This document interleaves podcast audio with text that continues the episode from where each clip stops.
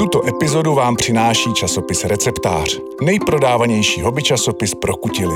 Ověřené rady a praktické tipy najdete také na ireceptář.cz. Krásný zelený den, milí posluchači. Je úterý a já vás vítám u další epizody podcastu i receptář do ucha. Dnes to bude hodně o dětech, jejich cestě životem, ale i o tom, jak sami sebe poznat v dospělém věku a naučit se třeba lépe komunikovat se svým okolím. Povídat si o tom budu s psycholožkou Šárkou Mikovou. Dobrý den. Dobrý den. Šárka Miková je autorka teorie typů, nového pohledu na různé druhy osobností a na to, jaké mají potřeby a jak je dobré s nimi nakládat. Sama má tři, dnes už dospělé děti, s nimiž si touhle cestou prošla. Napsala na tohle téma pardon, napsala na téma různých typů osobností několik knih, které jsou určené nejen rodičům a vede taky kratší i dlouhodobé semináře a spravuje interaktivní klub teorie typů. Každému hostu tady pokládáme na úvod stejné otázky. Máte raději rostliny nebo zvířata? Já mám ráda přírodu hlavně a příroda je pro mě nástroj, jak se zbavovat stresu. Eh, takže bych asi neuměla říct, eh, jestli rostliny nebo zvířata. Mám ráda velké vzrostlé stromy, to možná je tak jako důležité říct. Co považujete za svůj pěstitelský nebo chovatelský úspěch? To, že jsem vychovala děti s dobrou sebehodnotou, ale vím, že se na tohle neptáte. Ale nejsem dobrá pěstitelka, nejsem dobrá chovatelka a bohužel mi nadšení z toho, že budu pěstovat pokojové kitky, nevydrželo eh, díl než asi dva roky. Takže se už nebudu ptát, co se vám naopak nepovedlo, No, to možná jako může být zajímavé, já se přesto snažím ty kitky udržovat při životě, ale ne, oni teda přesto, že se o ně tolik jako nestarám, tak se jim nějak daří. Možná proto, že je mám ráda a mám hodně kytek po své mamince, která před třema lety umřela a ona byla velká pěstitelka, já jsem si všechny ty její kytky vzala, protože jsem to nemohla přenést přes srdce, že bychom je vyhodili. A je to zajímavé, že se jim dobře daří, pořád kvetou a tak dál a možná ještě pořád čerpají energii z maminky, když teda já jim nejsem schopná dát to, co potřebují. Jaká je vaše nejoblíbenější rostlina nebo živočich? No, to je mm, zajímavá otázka. V dnešní době už na ní umím odpovědět, protože moje dcera s partnerem mají pejska, půlročního vypeta. A díky tomu je pro mě odpověď na tuhle otázku jednoduchá. Je to vlastně takové moje první vnouče, naprosto ho zbožňuju. Takže moje, můj nejoblíbenější živočich je v tuhle chvíli pes Erol. Kdybyste neměla žádná omezení a mohla pěstovat nebo chovat cokoliv, co by to bylo? Na tohle asi neumím odpovědět, eh, protože bych měla strach, že se o to nebudu dost dobře starat. A já se opravdu spíš zaměřuju na pěstování eh, lidských vztahů, eh, sebehodnoty lidí a tak dál, takže si radši tyhle ty cíle vůbec nekladu. Děkuju a pojďme tedy k našemu dnešnímu tématu. Vy jste autorkou teorie typů. Mohla byste posluchačům, kteří o ní nikdy neslyšeli, krátce přiblížit, o co jde? Teorie typu je psychologický pohled na člověka, eh, který odhaluje eh, vlastně to, s čím jsme přišli na svět eh, naše vrozené nějaké dispozice pro to, co se v životě budeme snadno učit, jaké vrozené potřeby máme. Je zajímavé, že většina lidí by řekla, že každý člověk je jiný, že jsme každý individuum, po to se každý podepíše. Ale přesto očekáváme, že ti lidé budou nějak myslet podobně, budou se nějak chovat podobně jako my, pak jsme často zklamáni. Ale eh, když má třeba rodič víc dětí, víc než jedno, tak eh, většinou říká, jak je to možné, když je vychováváme stejně a oni jsou každé jiné. Tak tam právě ta, ta vrozenost je vidět už většinou odmala a když ji rozumíme eh, tomu, s čím přicházíme na svět, jakým směrem pro nás bude vlastně, nebo pro naše děti nejpřirozenější se, je, se vyvíjet, tak nám to umožňuje tu výchovu, ale i třeba eh, nás samotné vlastně rozvíjet směrem, který je nám přirozený. Takže ne vlastnosti nebo projevy, ale spíš rozlišení nějakého našeho vnitřního motoru? Jo, to jste pojmenovala velmi dobře. Nejde o to, eh, jaký jsme, jako jak se chováme. Většina typologie je postavená na tom, že prostě popisuje vlastnosti, popisuje, že co udělá v té a v té situaci. Eh, to je hrozně zjednodušující, zkreslené a nás spíš zajímá, eh, skrze teorii typu, jak máme, eh, jak nám to v těch našich mozcích funguje. Vlastně, jak vnímáme svět, protože to nevnímáme všichni stejně, jakým způsobem vyhodnocujeme informace, jak se rozhodujeme.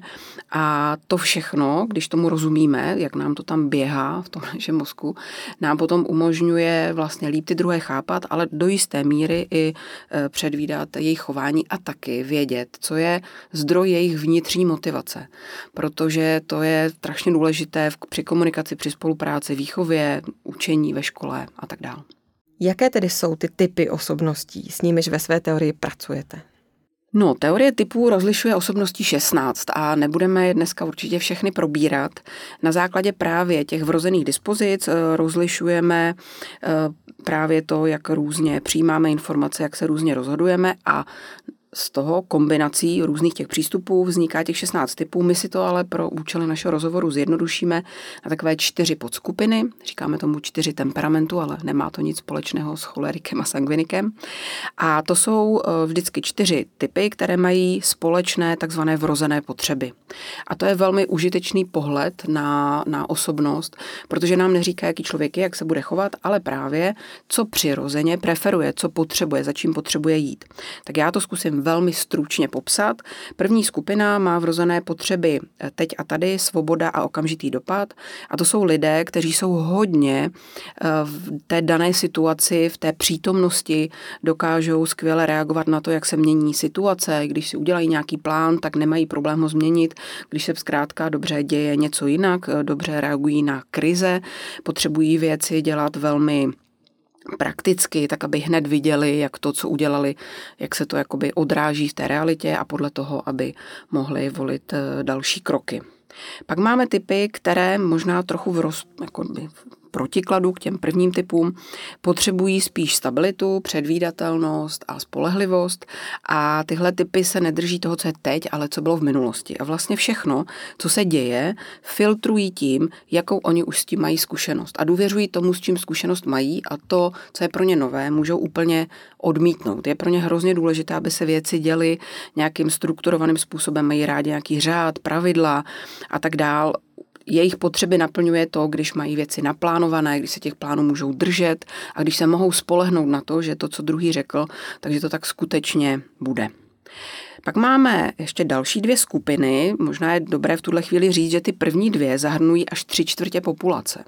A teď zbývají dvě, které mm, patří do té zbylé čtvrtiny a polovina z nich jsou typy, které mají potřeby rozumět a prověřovat kompetentnost a zdokonalování.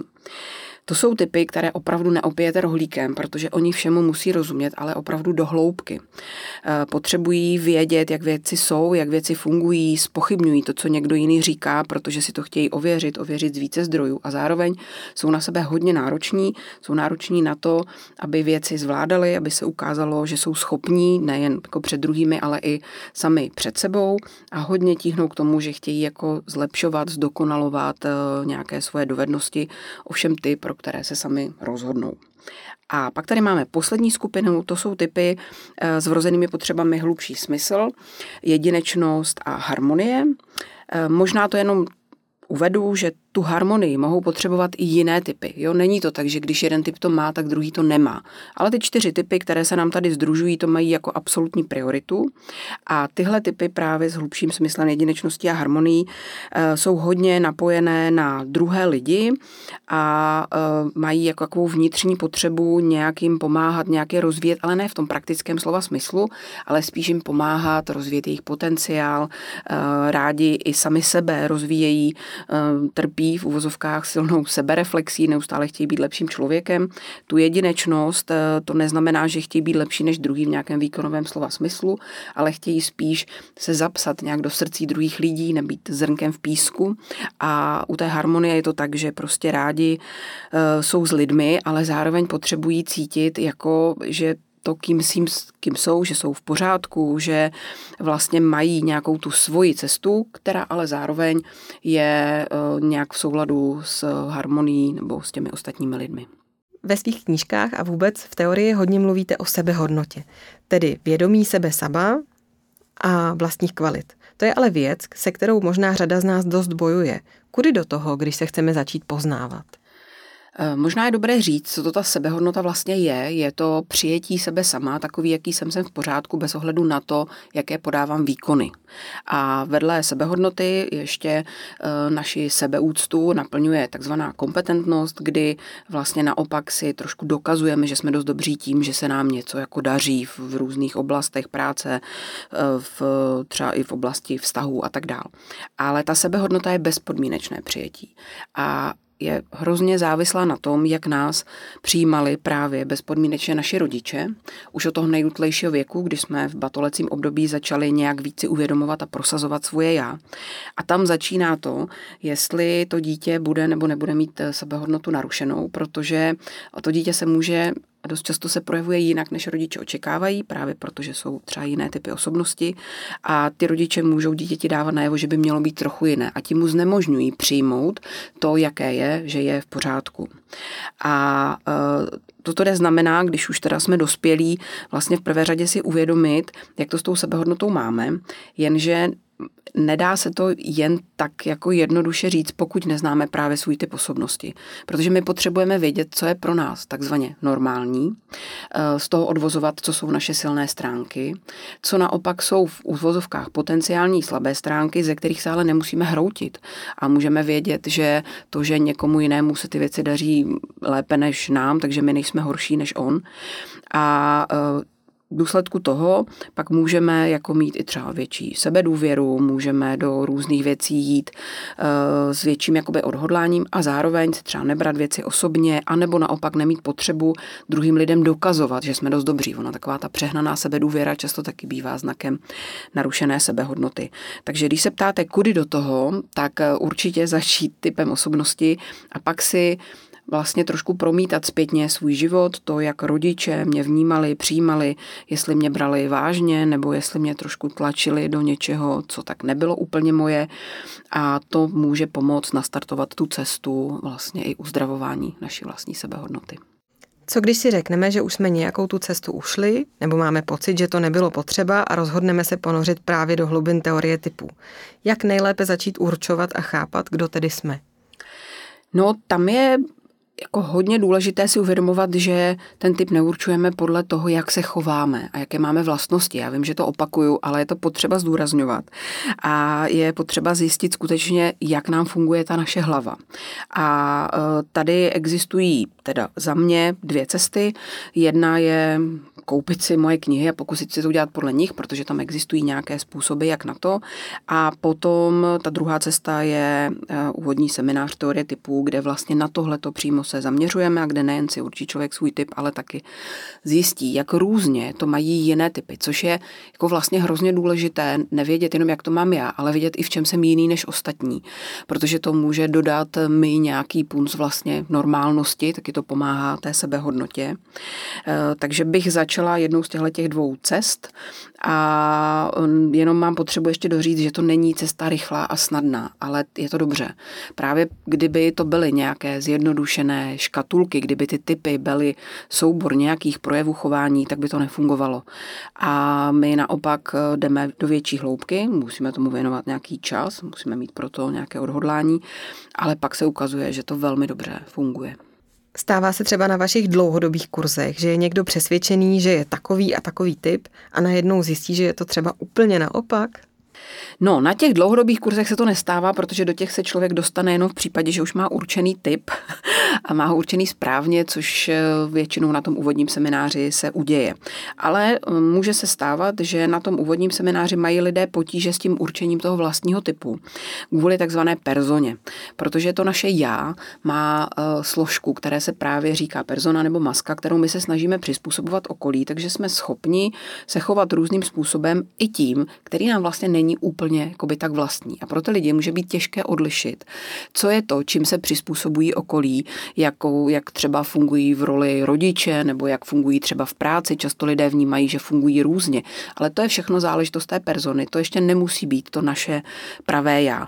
Takže může být obtížnější se k tomu pravému já dostat, odhodit tu personu, odhodit to, co po nás kdy kdo chtěl a eh, jak jsme se snažili plnit očekávání a dobrat se té vlastní podstaty. Ale ten seminář eh, je postavený tak, aby se to těm lidem podařilo a aby odešli s tím, že vědí, kým vlastně jsou a otevřela se jim ta báječná cesta dalšího sebepoznání, ale taky samozřejmě poznávání druhých lidí. Je to třeba tak, že dokážeme právě s nás určit typ druhého člověka, kterého dobře známe. Myslím, že to platí třeba na vašem příkladu rodičů a dětí, anebo vlastně je to snazší sám pro sebe. Je to otázka, různí lidé to mají různě, záleží hodně na té sebehodnotě, protože tam může taky ty naše projevy toho typu dost jako zkreslovat, můžeme vlastně nebýt ochotní si vůbec připustit, že jsme ten typ, protože si myslíme, že to je něco špatného, když nás takhle vychovávali. Eh, takže ano, může to být u sebe těžší, ale jako ta cesta, kterou já volím s těmi lidmi, kteří eh, si chtějí určit ten svůj typ, je taková, že se k tomu, že to zkrátka všichni nakonec jako nějak zvládnou. U těch jiných lidí tam je otázka, jaký k ním máme eh, vlastně osobní vztah. Paradoxně to u těch blízkých může být v něčem těžší, protože tam to máme eh, nějak obalené právě tím vztahem, máme různé zkušenosti, eh, velmi blízké osobní, taky různé křivdy, spoustu věcí si v důsledku toho víc bereme osobně než u jiných lidí, takže jako opravdu to hodně záleží. Pak ještě taky to, že některé typy osobností jsou takové výraznější a čitelné a některé hodně lidí, kteří jsou třeba uzavření víc do sebe a tak dál, tak eh, nám třeba míň ukazují to svoje pravé já, tak eh, tam to prostě může být složitější. Ale každopádně je potřeba se tomu jakoby věnovat víc a nesnažit se nějak rychle a povrchně ty typy určovat. To rozhodně není cesta, kterou doporučuju. V knihách, které jste zatím vydala, se hodně zaměřujete právě na rodiče a jejich průvodcovskou roli v sebepoznání dětí. Je přitom důležité, aby rodiče znali svůj typ a svou sebehodnotu? No, řekla bych, že je to vlastně nejdůležitější, protože eh, ten náš typ je taková optika, kterou se díváme na okolní svět, včetně tedy našich dětí. A já rodičům doporučuji, aby právě nejdřív řešili sebe a pak řešili ty děti. Eh, většinou je láká právě to zjistit, jaký typ osobnosti jejich dítě je a tak dál, ale pokud nevědí, jaký jsou oni sami, tak mohou to své dítě vnímat velmi zkresleně. Vlastně mohou si některé jeho projevy vykládat úplně jinak, eh, mohou si myslet, že to chování dítěte má nějaký důvod, takový, který by odpovídal jim a jejich osobnosti, a přitom to dítě to může dělat úplně jako jiného důvodu, může mít úplně jinou vnitřní vnitřní motivaci, úplně jiné potřeby. Stejně tak v důsledku toho našeho typu osobnosti máme určitá očekávání. A myslíme si, že je dobré, aby to dítě fungovalo takhle, rozvíjelo se tímhletím způsobem a když nám to dítě do toho nezapadá, tak eh, můžeme buď klidně laskavě, ale přesto ho vlastně tlačit a manipulovat eh, do eh, nějakého typu osobnosti, do nějakých projevů, které mu přirozené nejsou. A zároveň můžeme v těch očekáváních, když teda nejsou naplněná, eh, tak můžeme vyjadřovat i určité jako určitou nespokojenost. Dokonce se na ty děti můžeme zlobit za některé projevy, které jsou opravdu úplně přirozené. A to samozřejmě následně tu jejich sebehodnotu, sebehodnotu těch dětí narušuje. No a eh, co se týká naší rodičovské sebehodnoty, tak tam je to taky jako extrémně důležité, protože vlastně narušená sebehodnota je víceméně něco podobného jako chronický stres.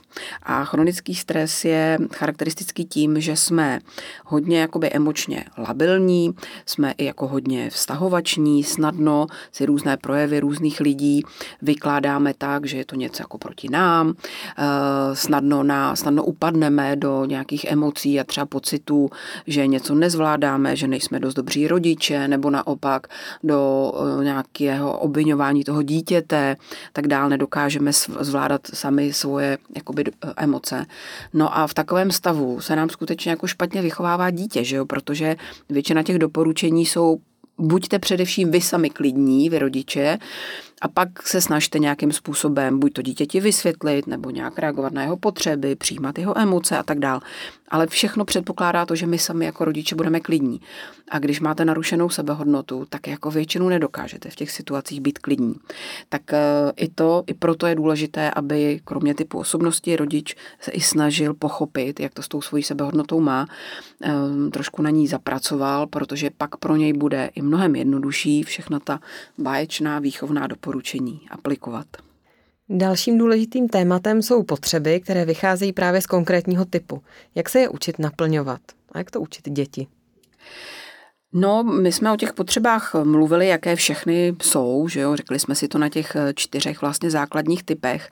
A takže to jejich napotřeb, jako naplňování bude velmi různé, bude samozřejmě mm, specifické tomu, jakou potřebu zrovna máme, tak můžu, můžu to uvést na příkladech, když mám potřebu stability a předvídatelnosti, tak je fakt v pořádku, že si ty věci plánuju, že uh, mám doma nějaký režim a tak dál. A není to nic špatného. Možná mě říkali, když jsem byla dítě, že jsem Eh, málo pružná a že se moc všeho držím pevně a tak dál, ale teď jako když to vím, tak se můžu ujistit, že to tak je a že takový, jaký jsem, jsem v pořádku. Stejně tak naopak, když jsem člověk, který e, za stolik ty plány vlastně nepotřebuje. Jo? Prostě ty typy, který žijí teď a tady, tak e, můžou druhé lidi dost neklidňovat tím, že sice se na něčem dohodneme, plán si uděláme, ale na poslední chvíli to změníme. Prostě jenom proto, že z našeho hlu pohledu se ta situace fakt změnila a je potřeba efektivněji líp zareagovat právě s ohledem na tu situaci. A Zase, když si tohle to jako uvědomím, že, takovou, že takové potřeby mám, tak si můžu říct, to je jako v pořádku, že to tak mám, teď to je velká výhoda, že umím reagovat na tu situaci. A můžu si to jako dovolit, uh, že a, a znovu zase, zase se vracím k té sebehodnotě, může mě to uklidňovat, že je to v pořádku. Je tam samozřejmě to určité ale, že ty naše vrozené potřeby a jejich naplňování může uh, mohou jít někdy proti těm potřebám těch jiných lidí. A pak samozřejmě o tom musíme komunikovat. Takže je fajn, že změním plán, protože se něco z mého úhlu pohledu změnilo, ale musím to tomu druhému člověku říct, protože on je pak jinak opravdu velmi překvapený a z toho pak vyplývají nejrůznější konflikty a tak dál. Ale ten, ten první krok vůbec bývá si jako přiznat, že ty potřeby jsou v pořádku, že to tak je. A když známe ten svůj typ osobnosti, tak víme, jaké máme ty potřeby a úplně přirozeně můžeme vyhledávat ty situace, ty činnosti, v rámci kterých eh, ty naše potřeby budou naplněné a budeme úplně cítit jako takovou energii, protože skutečně je to energizující věk, věc, když ty potřeby máme naplněné, tak automaticky se cítíme líp, věci nám dávají smysl, máme větší odhodlání do věcí a tak dál. A když se ptáte na děti, tak tam je to trošku jiné v tom, že vlastně čím ty děti jsou menší, tak tím víc my musíme vytvářet to prostředí, aby ty vrozené potřeby měly naplněné. Oni to ještě nemohou umět sami. A e, neznamená to teda ale nutně, že to dítě má mít ty potřeby vždycky naplněné za každou cenu, že to by hraničilo s nějakou volnou výchovou, ať si ty děti dělají, co chtějí. Tak takhle to rozhodně není. Děti mají zažívat frustrace, mají zažívat, že ta jejich potřeba v tuhle chvíli nemůže být naplněná, že ten jejich záměr, který měli, nemůže být splněný, že ta představa jich se nenaplní. To je všechno v pořádku. Ale otázka je, jestli my jim vlastně dáme najevo, že ten jejich záměr, ta představa, ta potřeba jsou úplně v pořádku, akorát teď nemohou být naplněné, tak pak to dítě sice stejně prožívá silné emoce, ale cítí podprahově, že je přijaté a pochopené ten opak je, že tomu dítěti vlastně dáváme najevo, to, co ty chceš, není v pořádku. Ty jsi nějaký divný, měl bys být jiný.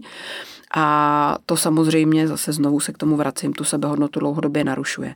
A když ty děti vyrůstají se zdravou sebehodnotou, tak potom vlastně jsou i celkově odolnější zvládat i situace, které by pro ně mohly být vlastně náročné. Jak do téhle pro někoho možná přelomové cesty zapojit prarodiče? Třeba v situaci, kdy se nám nelíbí, jak k potřebám našich dětí přistupují, ale na změnu se taky příliš netváří. No to je velké téma dnešních rodičů. Eh, já bych to uvedla tím, že prarodiče to mají těžké. A eh, vysvětlím to, eh, možná to oddělím, možná jako ty prarodiče rozdělím do dvou skupin. Jsou prarodiče, a často to bývá teda spíš jako maminka nebo teda babička, eh, která jako úplně ne, nepřestřihla tu pupeční šňůru. A vlastně ještě to její dítě už je dospělé, dejme tomu ta dcera a už vychovává ty svoje děti a ta babička pořád má potřebu do toho intenzivně zasahovat, protože vlastně nechce jako to pustit ze zřetele, jo? má tam nějakou silnou potřebu kontroly, může jako hodně manipulovat a to jsou situace, které jsou fakt hodně náročné, protože my jsme, že tak třeba já jsem jako dítě, že jo, té svoje mámy, nechci jí způsobovat nic nepříjemného, chci, abychom se měli rádi, aby byla harmonie a tak dál, ale v takovémhle případě je potřeba velmi jako nastavit ty hranice a nenechat si ty věci líbit. E, I když to znamená, že nevždycky ten prarodič, ta maminka moje bude jako spokojená, ale bez toho nastavení hranic to jakoby nefunguje. Ale pak jsou tady prarodiče, kteří to fakt jako myslí dobře, nechtějí manipulovat, chtějí jenom pomoct, chtějí být užiteční, chtějí trávit čas se svými vnoučaty a často je to jejich už možná jediný smysl života, když už nepracují. A ti to mají těžké v tom, že jejich rady, jejich zkušenosti fungovaly v době, kdy oni vychovávali děti. A to je třeba před 30 lety a možná to bude znít jako kliše, dneska je ale opravdu úplně jiná doba. Dneska fakt ty děti vyrůstají v úplně jiném prostředí. Eh, samozřejmě to hlavní, co je ovlivňuje, jsou digitální technologie obrovské množství informací, které ovlivňuje i ty rodiče, kteří mají strašně moc informací o tom, jak vychovávat děti, co je dobře, co je špatně, musí se v tom nějak jako orientovat. A tohle všechno eh, hraje potom roli v tom, eh, kromě zase té jejich osobnosti, jejich sebehodnoty, v tom, jak oni vychovávají děti.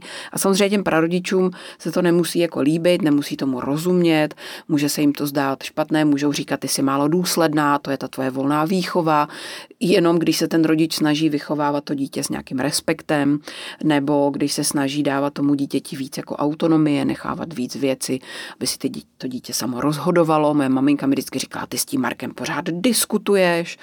Jenže já věděla, že když s ním budu diskutovat, tak on potom ty věci přijme a nebudu s ním mít následně eh, vlastně potíž.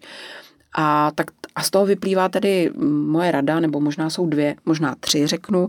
Ta první je, zkusme přes všechno se pokusit to těm rodičům našim nebo prarodičům vysvětlit, proč to tak děláme.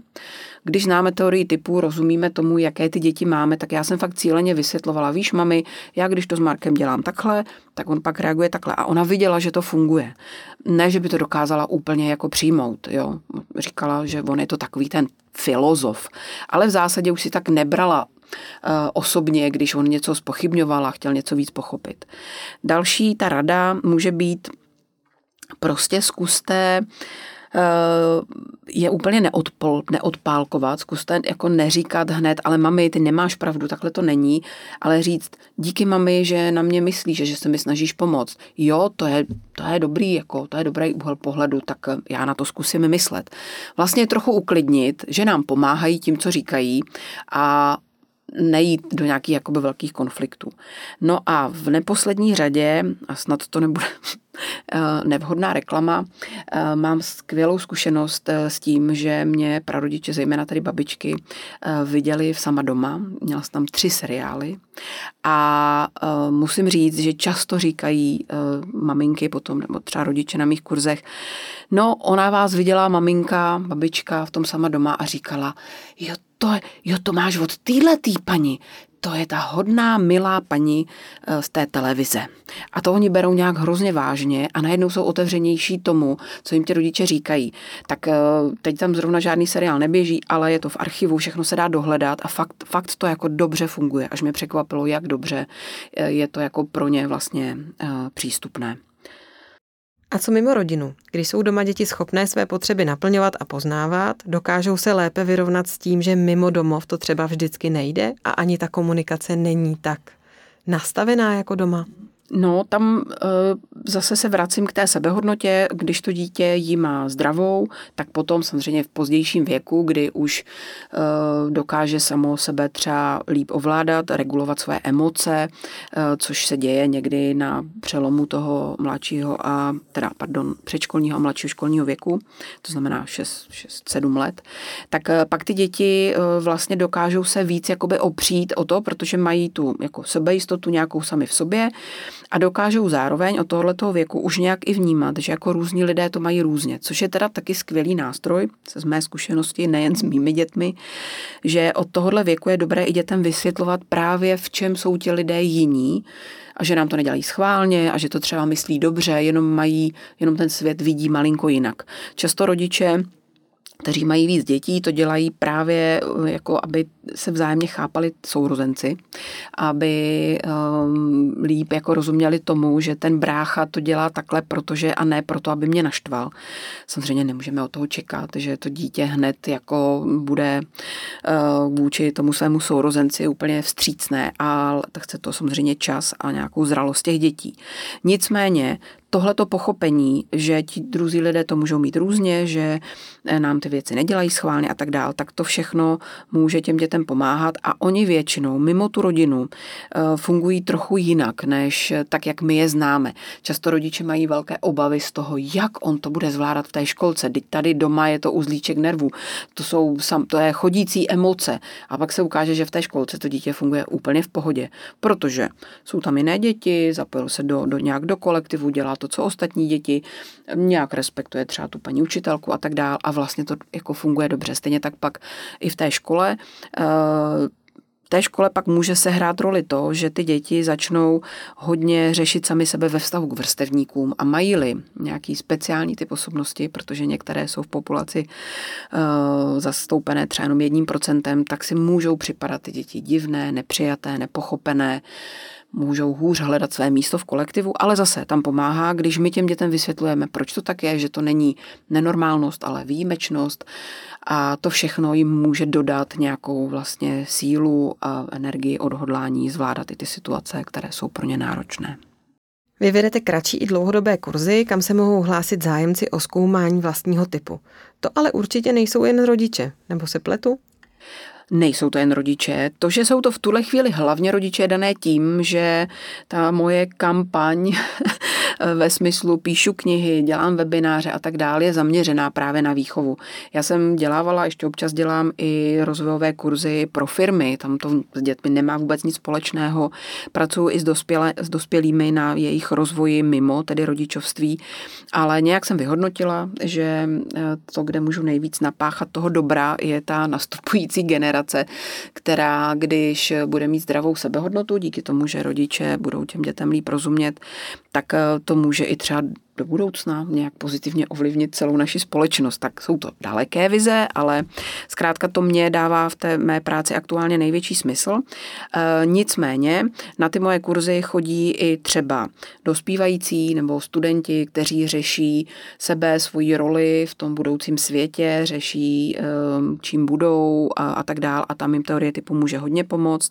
Chodí tam ale lidi, kteří právě jen uvozovkách jen chtějí pracovat na svém rozvoji. Chodí tam manažeři, kteří vlastně mm, zjistili, třeba skrze tu svoji rodičovskou roli a teorii typů, eh, že vlastně se to dá aplikovat i na práci s jejich týmem, protože tam jsou prostě eh, lidi různí a ten manažerský styl, to je podobně jako s tím rodičovstvím. Vedeme lidi tak, eh, jak bychom sami chtěli být vedeni a takže takoví lidé všichni vlastně mohou eh, nebo chodí i na ty moje semináře. Občas se tam objeví i nějaká babička, která právě chce být dobrou podporou svým, svým dětem a vnoučatům a eh, tak se chce v teorii typu vzdělávat. Celkově tedy pomáhá teorie typů třeba v lepší komunikaci i s tím, s kým jsme si mysleli, že nenajdeme společnou řeč? No určitě ano. Já to většinou schrnuju do takových tří věd, které nás, myslím si, dřív nebo později eh, v našem životě napadají. Eh, ta první je, ne, jako nedělá mi to schválně. My si často myslíme, že nám to lidi dělají schválně. A díky teorii typů pochopíme, že většina těch jejich, toho jejich chování, pokud to fakt není vyloženě nějaké jako manipulativní, záměrné ubližování, tak většina chování těch lidí je fakt jenom odraz jejich přirozenosti a oni jenom se k tomu světu staví trošku jinak, než se k tomu stavíme my. Tak to je první věc, která nám, nám může jako hodně ulevit. My ani nemusíme ještě znát všechny ty typy osobnosti a tak, ale už jenom to vědomí, že to mohou mít jinak, nás může uklidňovat. Může nám otvírat ten úhel pohledu. Můžeme si říct, to, že já ty věci dělám takhle, ještě neznamená, že to je jako jediná správná cesta. Můžeme se otevřít tomu, eh, že nás mohou druzí lidi inspirovat, že se od nich můžeme mnohé věci naučit, i když nám tak přirozené nejsou.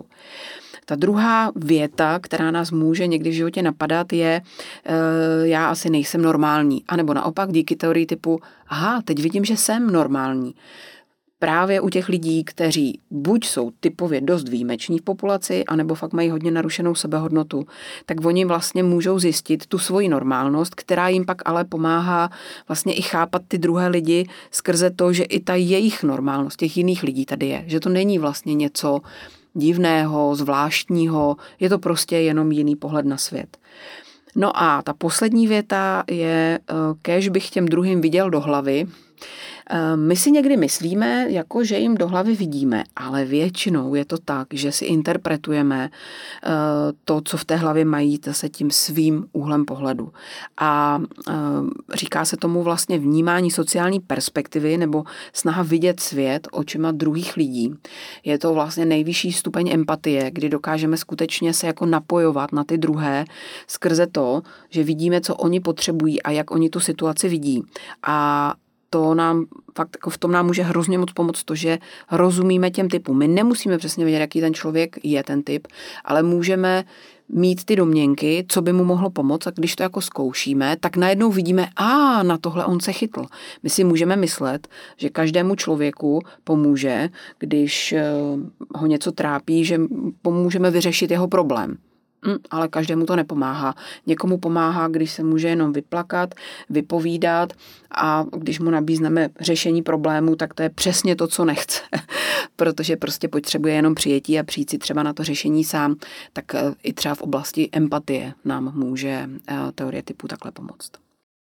Platí to třeba i ve starším věku. Asi si všichni dokážeme představit třeba starší pár, u kterých zvenku to vypadá, že už jsou na sebe alergičtí po tolika letech ale třeba právě teorie typu by jim dokázala pomoct třeba ve snazším životě? No, určitě ano, ale tam hodně záleží na tom, v jaké vývojové fázi jako svého rozvoje, rozvoje ega se ti lidi nacházejí, protože bohužel, čím jsme starší, tak eh, se může stát, že jsme promeškali tu dobu, kdy ještě jako máme tu energii pro to se rozvíjet dál a začít si připouštět, že ten druhý vlastně to může mít jinak a že uh, nám to nedělá schválně a tak dál. Uh, takže jako myslím si, že nikdy není pozdě, ale v některém věku už může být obtížnější se teorii typu uh, vlastně otevřít. A další věc je, když jsme si do života vybrali typ osobnosti uh, jako toho partnera, který je naším jako opakem, což se většině z nás v životě stane, protože prostě nás eh, přitahují protiklady a vlastně nějak přirozeně hledáme v druhém to, co jsou ty naše slabší stránky, aby jako nás doplnil a připadá nám to báječné a inspirující, ovšem v té době, kdy jsme zamilovaní. Později při té každodennosti už to tak báječné není a vlastně nás ty projevy eh, toho druhého člověka můžou vlastně uvádět až jako do stresu. Jo? A to jsou fakt vlastně věci, které, se kterými pak těžko něco děláme. Ale Poznání skrze teorii typu nám v tomhle pomůže, protože mimo jiné řeší i naše reagování ve stresu a to, co nám stres způsobuje. Možná můžeme být překvapení, že celoživotně ten největší stres nám působí náš partner a jeho chování. Čímž nemířím k tomu, že se nutně máme rozvést, ale tím, že to zase líp pochopíme, jsme vstřícnější, nebereme si to osobně a tak dále. Dnes jsme se dozvěděli, proč je důležité znát vlastní sebehodnotu a jak respektovat u sebe, svých dětí nebo třeba vnoučat, stejně jako partnerů, jejich silné stránky a podpořit ty slabší. A proč tohle může pomoct i dospělým. Za rozhovor děkuji psycholožce Šárce Mikové. Naslyšenou. Já moc děkuji za pozvání, za tu příležitost a těším se s některými posluchači třeba na osobní setkání. Pokud vás naše dnešní téma zaujalo, podívejte se na web i receptář.cz, kde najdete další užitečné informace nejen k dnešnímu tématu. A pokud potřebujete s něčím poradit na zahradě, doma nebo v kuchyni, pošlete nám svůj dotaz na adresu poradna zavináč i receptář.cz. Rádi ho zodpovíme v některé z poraden podcastu i receptář do ucha. Budu se těšit zase za týden a ať vám to roste.